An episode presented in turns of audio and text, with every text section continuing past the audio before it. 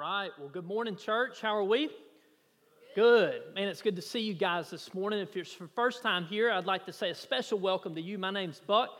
Uh, I get to serve you as the campus pastor here at Connection Church Dublin. I'm very honored, uh, humbled, and thankful that God has allowed me to do that.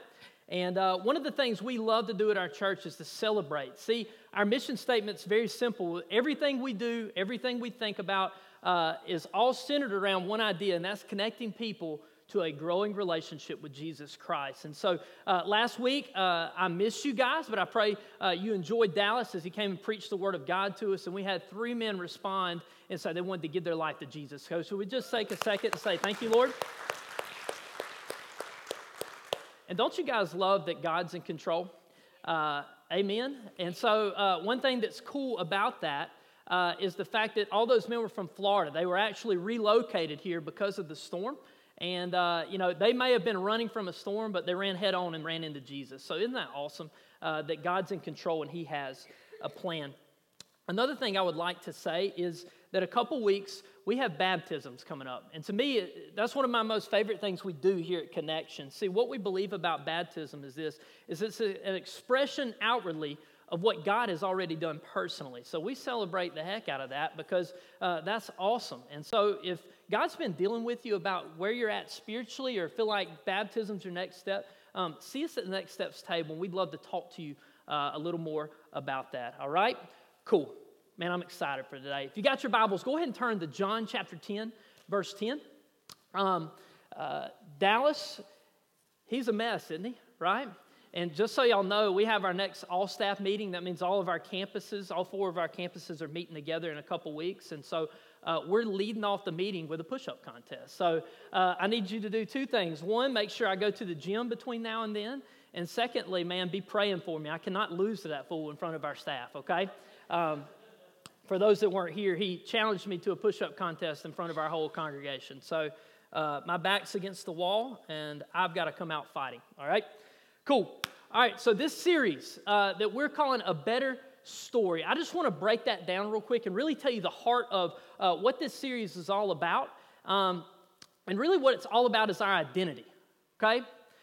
One thing I believe about every person on the planet is that we want to answer three things, okay? Number one is this Who am I? Right? When no one's looking, when it's just you alone, who, who really am I? All right? The second thing is this why am I the way I am? Okay, how many of you have ever done something and you've responded and you know, like, man, I should not have done that? Why do I act this way? Why do I struggle with these feelings? Why am I the way I am? And then the last thing I believe is this is what is my purpose here? Okay? What is my purpose here? Right? If no one's looking at the end of the day and we're alone, I believe that we all have come to a point in our life where we ask ourselves those questions and see what a better story is all about is we want to uncover those. And really, it's all about this is that we believe that once you understand who you are in Christ and who God's word says you are in Christ, God wants to write a better story for your life than your circumstances or experiences tell you is possible, okay? And I believe the biggest thing that holds us back is not that um, we don't believe that God's real or something like that. We don't truly understand who we are in Christ, right? it's almost like I see Christianity, kind of like this, is a lot of people uh, see it at a distance, okay, but they never step into the truth and the power that comes with knowing Christ. And so that's really what I'm going to be talking about uh, today, and that's what it's all about.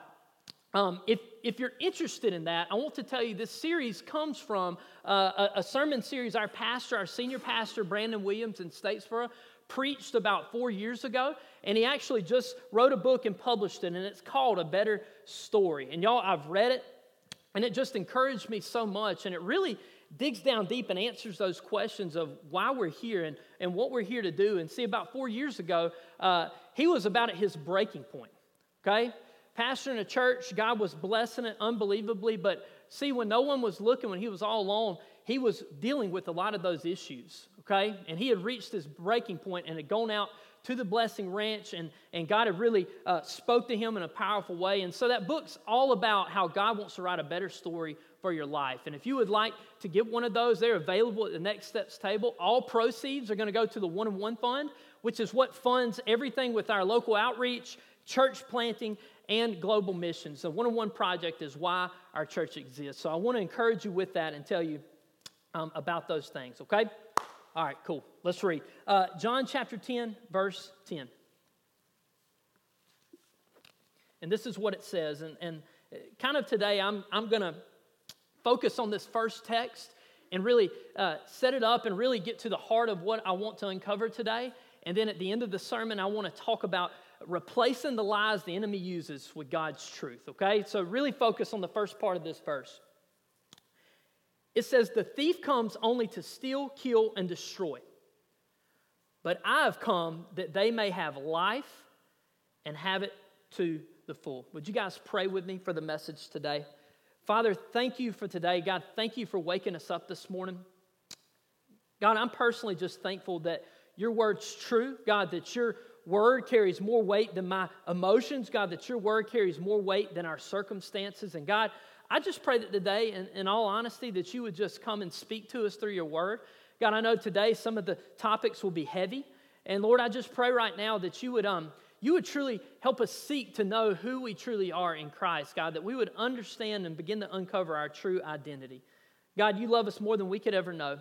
God, you, you sent your son Jesus to the cross to, to pay in our stead. And God, that's what we're here for. That's what we're here to do is to preach about the good name of Jesus. So, Lord, right now, if there's any selfishness or anything um, uh, in me that would stop that from happening, God, I just pray right now uh, on the authority of your word that the words of my mouth and the meditation of my heart would be pleasing to you, Lord. God, I need you right now. And we thank you for this time. In thy name, amen. Amen. All right, cool. So, has anybody ever played rec ball before? Any rec ball players? Almost everyone. Even if it's t ball and girls, you got sweaty and you quit, like I understand, okay? I've got a little girl, she's like a prancy dancer. I played all these sports, and Bella, like, wants to sing and dance and stuff, okay? I don't understand it. Um, but the good news is, I found out yesterday I got a baby boy on the way, so I'm about to get to praying. Yeah? Uh, that I get to take him to the ball field and he turns out to be like a dude, you know what I mean? Like likes to play sports and, and uh, a stud. But anyway, I want to take you back to nine year old Buck, okay? Nine year old Buck was very wormy and scrawny. His head was a little too, a lot too big for his body, okay? Um, Coach, you'll stop laughing. Um, but, but in Mite Ball, okay, this was the year I was so excited about you finally get the chance to make all stars. Back then, uh, you didn't get to make all stars until the 9 and 10 year old league. Now they've got them in like four year old traveling ball playing on Sundays, right? Uh, times have changed a touch. But back when I was nine, all right, I began to play. And I'll never forget, I played second base for the Yankees, okay? My little scrawny self. And uh, man, I, I, I, was pretty decent in the field. And like I said, I was this wormy little kid, and I couldn't hit it out of the infield real good, but I was a pretty good contact hitter. And and uh, my dad would take me and we would practice some on and off and, and practice a little bit. But man, I was so fired up to make All Stars, right? I just knew at that last game, man, I was going to see my name on that roster. And back then, they had two teams. The blue team was like the good kids, usually 10 year olds. And then the red team was like kids like me. And, um, and I thought, man, I would make one of the teams. And so we played our last game as the Yankees. Uh, we were pretty mediocre, I think. And um, but I ran to the water fountain, I'll never forget it, at, at Lions Rec Department, and I saw it there on the wall, the All Star team. And guess whose name wasn't there? Me, right? And so then uh, I went into this, this devastating cry thing, like when you've been watching soap operas for 12 years and your favorite character dies, like that kind of cry, you know? Um, and I'm, I'm just devastated. I mean, I am absolutely devastated. My dad, like, was not prepared for this. I mean, it was like literally a family member died. And uh, I remember thinking that the image and, and what was spoken to my heart was, You're not good enough. You, you didn't make the team, you didn't measure up, right? And so from there on, and um, later on, I went to learn that my dad, I was actually like on the fence about making the team, and my dad uh, had some big plans for the lake and the coast, and he told the All Star coaches, I'd just leave him off this year, right? Devastated his son. Uh, thanks to, I've forgiven him, sort of. But uh, anyway, the next year, uh, uh, when I was a 10 year old, we practiced every day because my dad didn't want to see me hurt. And so I worked super hard to, to have this great performance. I played third base and made the blue team, and then went on to have a pretty good baseball career throughout school and all those sorts of things. But the reason I'm all saying this is for me, that circumstance began to shape my life, okay? Now, if you remember last week, Dallas talked about this is that when God created us in Genesis 1 26 and 27, God said, Let us make mankind in our own image. Okay? So imagine waking up to a perfect identity, knowing who you are, all right? A child of God, created in His image, knowing whose you are, that God is my Father. He loves me, He affirms me. And then knowing what you're supposed to do to work the garden and to enjoy its fruit, okay? To, to work the ground of the field, to, to love your wife or your spouse. At that time, it was Eve, right? There wasn't a lot of uh, picking to do, okay? You kind of had your one woman. And to enjoy God. No hurt, no shame, no guilt, no death, no anything. A perfect identity. That seems like a far cry today. Would you not agree? And so, what happened, and Dallas told us about it in Genesis chapter 3, when the serpent came and he said to Eve, Eve, did God really say? Right? Sitting in perfection, God doesn't want this for you. God's holding this back from you. And Eve partakes of the forbidden fruit. Sin comes into the world and devastates this perfect identity. Okay? And so, really, what I want to get you to the point of is this if we're all honest with ourselves, everyone on the planet is in an identity crisis, beginning to try and learn who we are, whose we are, and we come into this world separated from our Savior, from our image bearer, right? How many of you know God created us in, our own, in His own image, right? He created us in His own image. He, he had a good things for us in mind when He created us because He made us like Him. And so you see, this is because we've been separated from our image bearer, we begin to place and build our identity on anything we can get our hands on. That the circumstances of our life begin to shape our identity, okay? And what happened that day on that Mite Ball field is this is that my life began to be shaped around the idea of I had to achieve to be approved of. And I'm going to come back to this later. But what I would define that moment is this, and if you're taking notes, I want you to write this down. This is the title of the sermon. Everything I want to uncover in the next 10 to 15 minutes is this. That was a sore spot, okay? Sore spots. Everything we're going to be focused on today is sore spots. And the fact that we've all been shaped by different circumstances in our life, and that we've got to begin to uncover okay, what is my true identity? What is true and what is not, okay? So if you're taking your notes, taking notes, I want you to write this down. Point number one we all have sore spots. Every one of us. We all have things in our life that has shaped us in some way. And what a sore spot is this? And I want you to define this. Anything that brings on worry, anxiety, and ultimately condemnation. Hear that again. Anything that brings on worry, anxiety, and ultimately condemnation. And so, what, what is condemnation, you say? Condemnation is this anything that, that speaks into your life that, that, that says, I don't measure up, I can't, I won't. Shame, guilt, feeling of worthlessness, feeling of hopelessness. Everything that leads to that place where you begin to see that I, I don't measure up, I cannot make it. And what I want you to know is that the enemy will use sore spots to keep us from understanding what our identity is in Christ. We just read it in John 10 10. It says, For the enemy comes to do what? To steal, kill, and destroy. And let me tell you, he's not a multitasker. Y'all know that? He's got one job, and that's to look at your life and say, how can I begin to separate this person? How can I begin to, to destroy this person's life? He's a master of lies, y'all, and he's been using the same one over and over again. And it's that, now, God's design and purpose is not for you you could never be. You're not worthy of God. And so I want to walk you through um, a few examples of what sore spots might be in your life. And I want to give you a warning real quick, okay? This could get heavy. In other words, this could stir up some, some stuff maybe you haven't uncovered in a while, or maybe something you didn't know was there. But I want to tell you something about this series is this, is that it, it's going to build on itself each week. And ultimately, my heart for you, y'all, and it's my heart every week. I'm a pretty straightforward person. I, I lay my cards on the table. One is this I want you to have a real, solid, true identity in Christ, to have a real relationship with Christ. And second, I want you to wake up with confidence in who you are and whose you are. Hear that again. I want you to wake up every day with confidence in who you are and whose you are. All right? Because I promise you that's God's heart for you. All right? So let's talk about this. What's an example of a sore spot? Some of you may be dealing with the issue of the father wound, okay? Maybe your experience with your father, maybe your experience with your mother or your caregiver has been one that hasn't been ideal. And then when that issue comes up, those same old feelings begin to come up, right?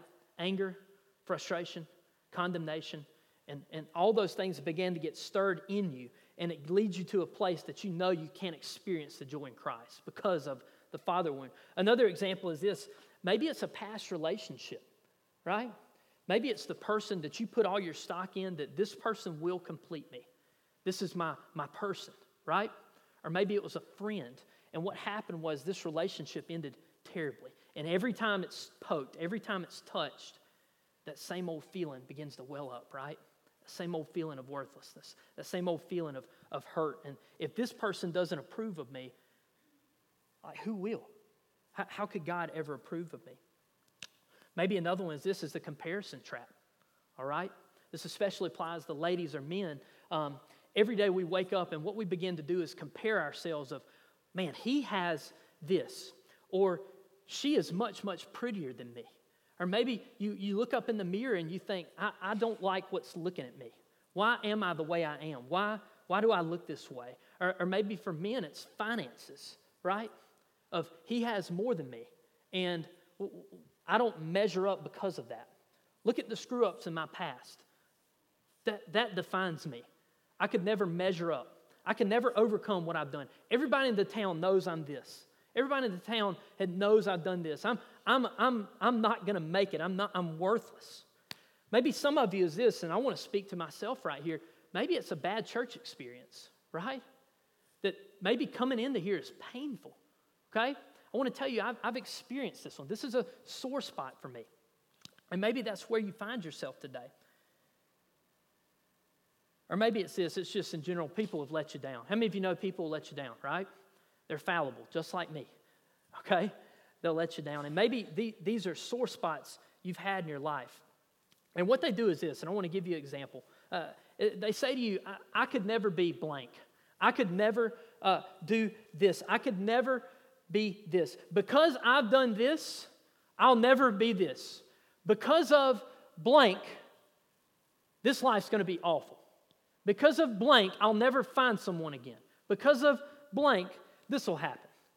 But I want to tell you something. Let me speak some truth into your life right now. Romans 8 1 says, There is no condemnation for those that are in Christ. And I want to tell you something. Those words and those whispers of the enemy, they are just that. They are a lie from the enemy. All right? Hear that one more time. If you tune me out the rest of the day, understand this. Those words are lies from the enemy. They do not come from, they do not come from our heavenly Father. Okay? Can I get an amen to that? Thank you. That they're a lie. And that's today what I want to uncover is this. And I would like for you to write this down and take it with you. This is a life statement I find myself saying on a lot of days. God's word carries more weight than our circumstances. Hear that again. God's word carries more weight than our circumstances. To put it simply, what he says is true, okay?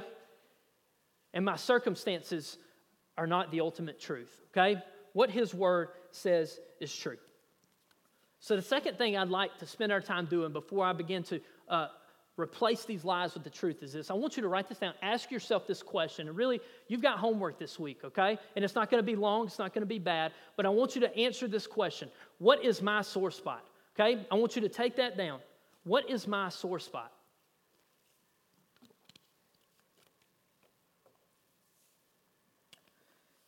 And if it's okay with y'all, you, y'all mind if I'm transparent with you for a minute? Y'all good with that? It's okay for the preacher to be honest. I'm going to share my sore spot with you. You see that Mite ball game, that, that nine year old game? It started to begin a trend in me that carries on to this day. All right? Now, I'm going to be very honest with you. I know some of you, you only see me on Sundays here on the stage. But what happened in that day and what began to happen with my father and, and with um, my growing up is I began to believe that my identity was found in how others approved of me. Okay?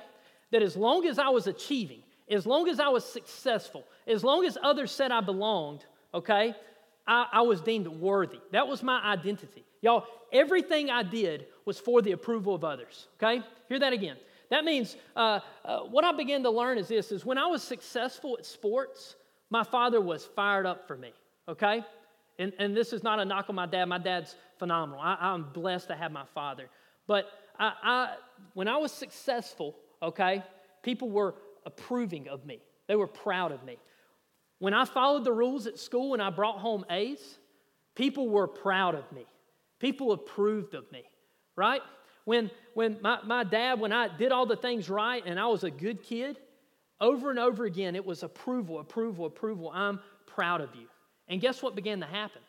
Things were only good in my life when, when things were going right, when I was getting that approval from others, okay? And let me tell you what happened this cycle. I went off to college, and guess what? Guess who I was? Gaining the approval of whoever was around me. I lived a chameleon lifestyle, that everything I did was about making sure others were approving of what I was doing right and what began to happen is this is when um, i began to ask who i was in christ what i began to understand was i had the same view of god as i had of my father and others that as long as I could follow the rules good enough, God would approve of me, okay? As long as I would follow the rules well enough, God would approve of what I was doing. And then guess what? As I went on into my workplace, you know what, got, you know what happened? I was approved of and my identity was found as long as I, I, I was being successful. And if I could tell you guys something, and, and just being honest with you, this carries over into ministry. That this is my sore spot. Because you may just see me on Sunday, but you know what I wrestle with lies from the enemy every day? Is that you're going to fail. You're, you're, you're an awful pastor. You're an awful preacher. That the, the first time I make a mistake is those same old questions of, well, they don't approve of you. You're, you're done. You're through, right?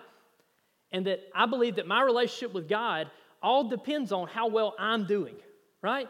Can anybody relate with this? I hope. I pray I'm not the only one. And that every day I, I wake up and I want to achieve things. And I want to tell you something. I want, I want to give you some, some, some truth right here. I believe it with all my heart that God's given us a great vision to reach this city and to reach the communities around it. I believe we're going to continue to see hundreds and hundreds come to know Jesus. I believe that we're going to see a change that can only be uh, taken credit for by God. And y'all, by the grace of God, we had over 50 people come to know Christ since we've been here. Amen? Amen. But let me tell you something. That doesn't define me, okay? And that what defines us is how God sees us, okay? That if something happened tomorrow and the, the doors were shut, that God's still God and I'm still who I am in Christ. Amen? And I'm thankful that that's how we can wake up every day. And so I want to share that with you and tell you is this is that when I began to uncover this sore spot, that it began to lead to freedom for me freedom to live for God and not run from God. All right? And so this is why I want to help you, and I want you to write this down. Um, how do I uncover my sore spot? How do I uncover my sore spot? And I want to tell you, this will be painful, this will be difficult, but this is the homework for this week, okay?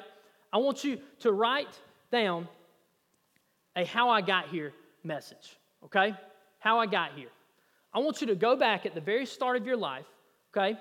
At the very start, and begin to write down the circumstances you've experienced and how they begin to shape you. Many of you, you're going to uncover things about your parents. You're going to uncover things about your relationship.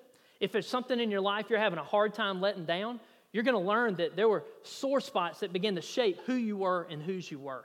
All right? I can't promise you it won't be painful, but I promise you in this is that uh, because you'll begin to root out those sore spots, God will begin to start writing a better story in your life. Okay? Can we do that? And what I want you to do is this what, what circumstances cause my sore spots? And begin to under, under, understand and identify those sore spots so that you, begin, you can begin to heal. And see, what I want for you, I want to say this again, is that you would wake up confident in who you are, but also whose you are. Amen? Can we do that? Amen. Cool. All right. Now, time to replace these lies with God's truth. Turn with me to Romans 8, chapter 1. Uh, Romans chapter 8, verse 1, real quick. Romans chapter 8, verse 1.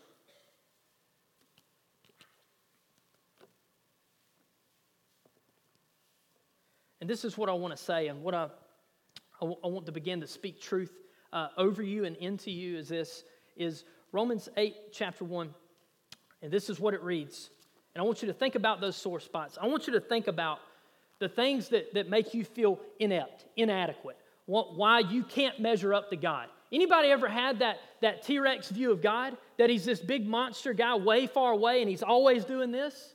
How many of you would say you've experienced that God? Amen? This is what I want to speak over your life right here.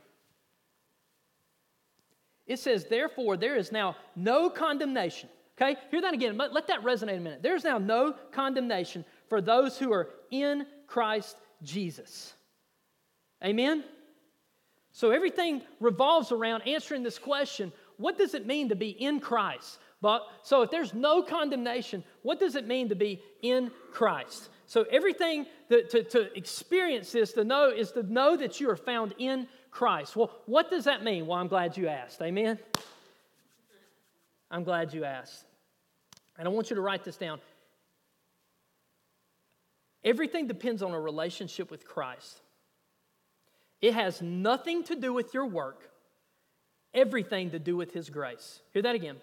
It has nothing to do with your work, everything to do with His grace. Ephesians chapter 2 says this it says in verse 7 For it is by grace you have been saved through faith. What grace means is God's unmerited favor on your life. That means that He loves you, He approves of you. Before you ever took a step, God, before the creation of the world, had literally knit you together in your mother's womb. That He knew who you were, He knew how you would turn out. And this is the thing knowing all the mess you've done, I want you to think about the thing in your life that you're most unproud of. God knew you in that moment, and guess what He did? He sent Christ anyway. Amen? Isn't that a good father? And so I'm, I'm about to, I'm a, I used to be a coach, so I like to get fired up a little bit. I want to speak to what I believe is the biggest sore spot in the church, okay? And I want you to write this down. The church's biggest sore spot is religion. Hear that again. The church's biggest sore spot is religion. And if y'all are cool, I'm going to let God's word kick that sucker in the teeth right now. Y'all good with that? For about 10 or 15 minutes, I, I want to kick that down and, and speak on the truth of who God says we are. See, where we live, I really do believe religion is the biggest enemy of the gospel, of the good news of Jesus, of why people won't experience it, okay? Why people will never walk out a life in freedom and truth and joy is because of uh, religion, okay? Turn with me to Romans chapter 9, verse 30 through 33. And this is what it says. And, and just to give you a little context so you'll know what I'm preaching on, what I'm talking about is this.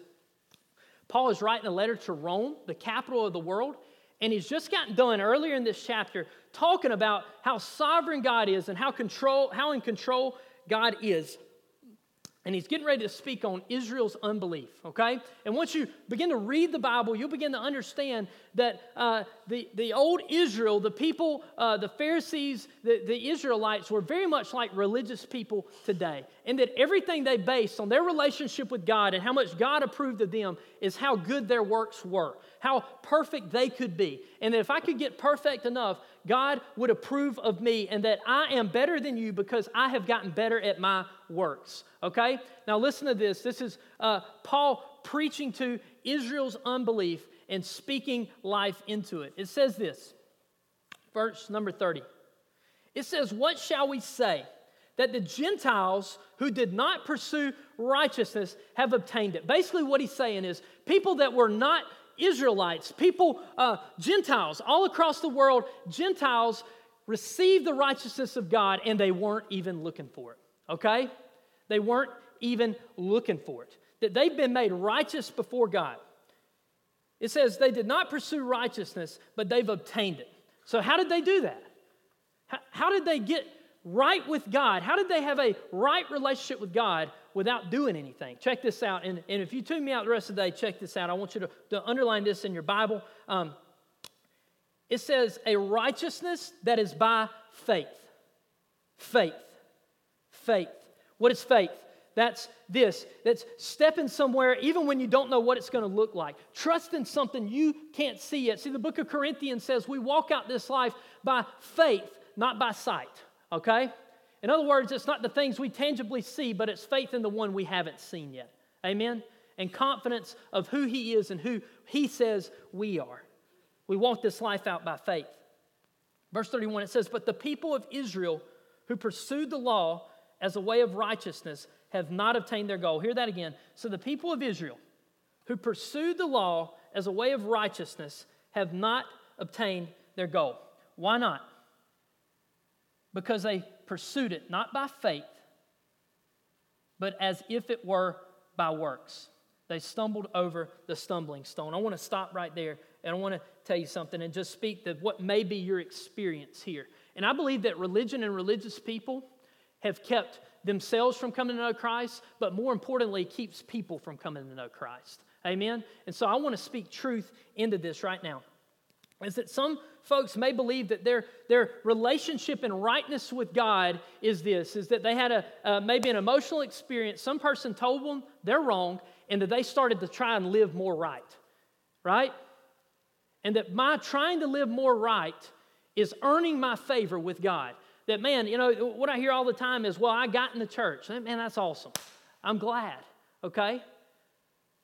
But the reality of it is, is you can't go to church enough to earn the favor of God. You can't go uh, and do uh, enough church functions to earn the favor of God. That you can't go and do uh, enough little bit of cussing to earn the love of God.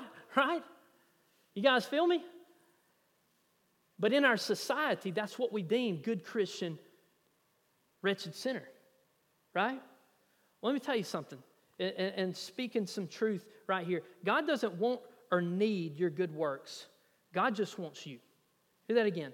God doesn't want or need your good works. He just wants you. And see, here's the thing this is the truth I have the hardest time believing is that knowing my foul ups and knowing uh, how I mess up and I am wrong, and how much flaws I have in my life, I have a hard time believing when I wake up in the morning and I open up my Bible that God's for me, that He's with me. That there's nothing I've done or haven't done that has uh, fallen me out of His love, but rather God is for me. He's with me. See, it has nothing to do with your work, it has everything to do with His goodness, His grace. And that when we understand the truth of the gospel, we don't follow God to earn His love. We follow God because we know we have His love. Amen? That everything we do is live out of a relationship with God and not trying to earn a relationship with God. See, I believe this. I believe there's many church people, elders, leaders who have never experienced the love of Christ in their heart because I promise you, once you experience the good news of the gospel and it's real in your heart and the spirit of the living God breathes on you, that everything changes. And it's good news. It's no longer something you're guilted to do, but it's something that you're lived out of. That, man, I want to love God because I now understand how much He's loved me. See, to be a Christian is this is to trust his ability on the finish on the finished work of the cross, not my ability to measure up to it. Amen. You might want to take that one with you. Is that when we finally come to know Christ, it's not that we begin to do this. And if I could give a good illustration, is this is we're, we're talking about a better story in this series, right? I want to tell you what works-based righteousness looks like. Is that when you hear a better story, that God's got a better story for you, immediately what you think is, all right, I've got to take my pen and start writing better, writing inside the lines, not doing these things, doing these things, not writing these things and doing these things. Let me tell you what a better story begins, where it begins, when you finally put the pen down. When you finally say, God, I've been writing this story and I've not found anything of merit. God, in fact, I've placed my identity in church. I've placed my identity in how others see me. I've placed my identity in this relationship. God, I placed my identity in drugs and alcohol. God, I placed my identity in all these places to find what I was created for. And God, I just keep coming up empty. I keep writing lines and, and it doesn't make any sense. Father, I don't know who I am and whose I am. God, when I if I woke up today and my life was over, what was it for? And one of the things that I love so much when God saved me is that, man, I had no purpose and He gave me something to do. Amen? He knew what I was, I knew what I was waking up for, what I, what I was supposed to do, right? And that I was approved of by God and my life is for Him, given to me freely, not by anything I've done, but what He did on the cross. Amen. And what I love so much, and I love our church, is this is that as people begin to be changed by the beauty of the gospel, what we're creating is a beautiful fellowship of people that love each other and that want to serve and that want to, to be a part of what God's doing here, not to earn God's love, because people are beginning to understand how they're loved by God. And it creates this community and fellowship that's just beautiful. Because I want you to look to your right and your left. You know who you see? A person that's dealing with sin, broken, hurting that has all has sore spots we deal with. But the beauty of the cross is this is that we don't have to trust our ability. We continue to trust his ability. And I want to tell you if your experience with church has been works based, works based, works based, I know it's misery because, see, here's the deal. You know, my sore, my sore spot of approval, achievement, is I grew up and, man, I thought the same thing with church life, right? It's a, it's a beautiful recipe for disaster to try and earn, earn, earn, earn, earn. Better Christian, better Christian, becoming better, becoming better. No, no, no, no, no, Christian. Hear this. You're at your very best when you're face down at the foot of the cross. You're at your very best. You're as good as you'll ever be before God, right? And for so long, I kept trying to get the God, get the God, get the God. And when finally I heard the gospel and it changed my heart, I fell down and said, God, take the pen from me. I'm done. Lord, I've got to have you do something I know I could never do on my own. So you ask, well, how do I know? How do you recognize Christians? I'm, I'm glad you asked. Check this out. Um, I'm not going to put it on the screen, but in Matthew chapter 7, it says that we'll recognize believers by the fruit they bear. Hear that again. If you want to go look that up later, Matthew 7, 15 through 20. And it talks about this. It says, we'll recognize believers by the fruit they bear, not the works they produce. And what that means is this is that as we begin to, to understand who we are in Christ and He begins to work on our heart, it, it looks like this is that we're going to overflow with love, joy, peace, patience, kindness, goodness, faithfulness, gentleness, self control. And that becomes more of who we are and lived out of our relationship with God and not the works we do. Amen? And that our faith will work because it comes from our faith and not from us. Amen?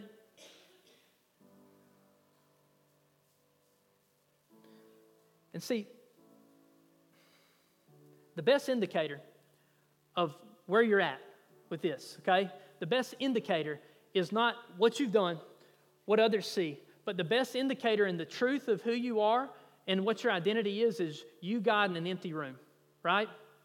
That's the biggest indicator. And that no matter what you've done, that the, the, the realness of God is it's an intimate relationship. It's one that I can stand before God and know like he, He's in relationship with me. He approves of me. And I want to tell you is that's the greatest indicator all right? Is what does it look like when it's just you, God, and alone? And I want to encourage you is this, and I want to tell you a little bit about our church, okay? We've all been there. Some of us may be getting there for the first time. And before growing up, I remember when people, when, when the relationship with God, when something happened, it was like, oh, I wonder what they did. No, let me tell you something. Man, we're excited for you. And that I understand because I, I, I, need Jesus every single day of my life. And I need Him to help me uncover my sore spots and to begin to trust His truth over the, the lies the enemy tells me. Amen?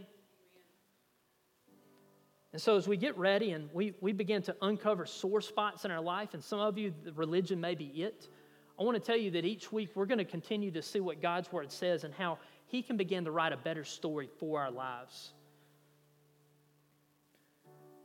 And so I want to ask this question today as we get ready to close and pray.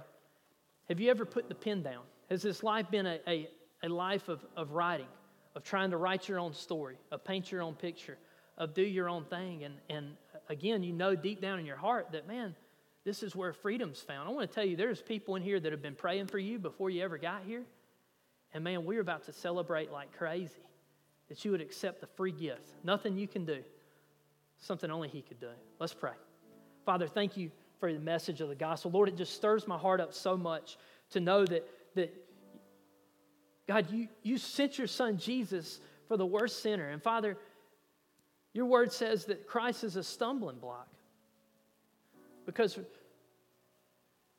Father, we're all level at the foot of the cross. No matter how far we think we might have come, Lord, maybe we've never understood and experienced the goodness of Christ. So, Lord, I just want to pray and encourage someone. If someone here today wants to trust Christ for the first time, I'm just going to ask that they would lift their hand. Is that anybody here today? Want to come to know Jesus for the first time? I'm going to give you a second. Anyone else? Amen. God's good. Let's pray. Father, thank you for this day. Lord, thank you for the message of the gospel, Lord. God, I just pray right now that you would just begin to write a better story in our life. God, that we would live out of the gospel, not working for it. And Lord, that we would feel that hope. And God, we would uh, live in confidence of who you are and Father, whose we are. Lord, we love you so much. I thank you for this time, for it's in your name we pray.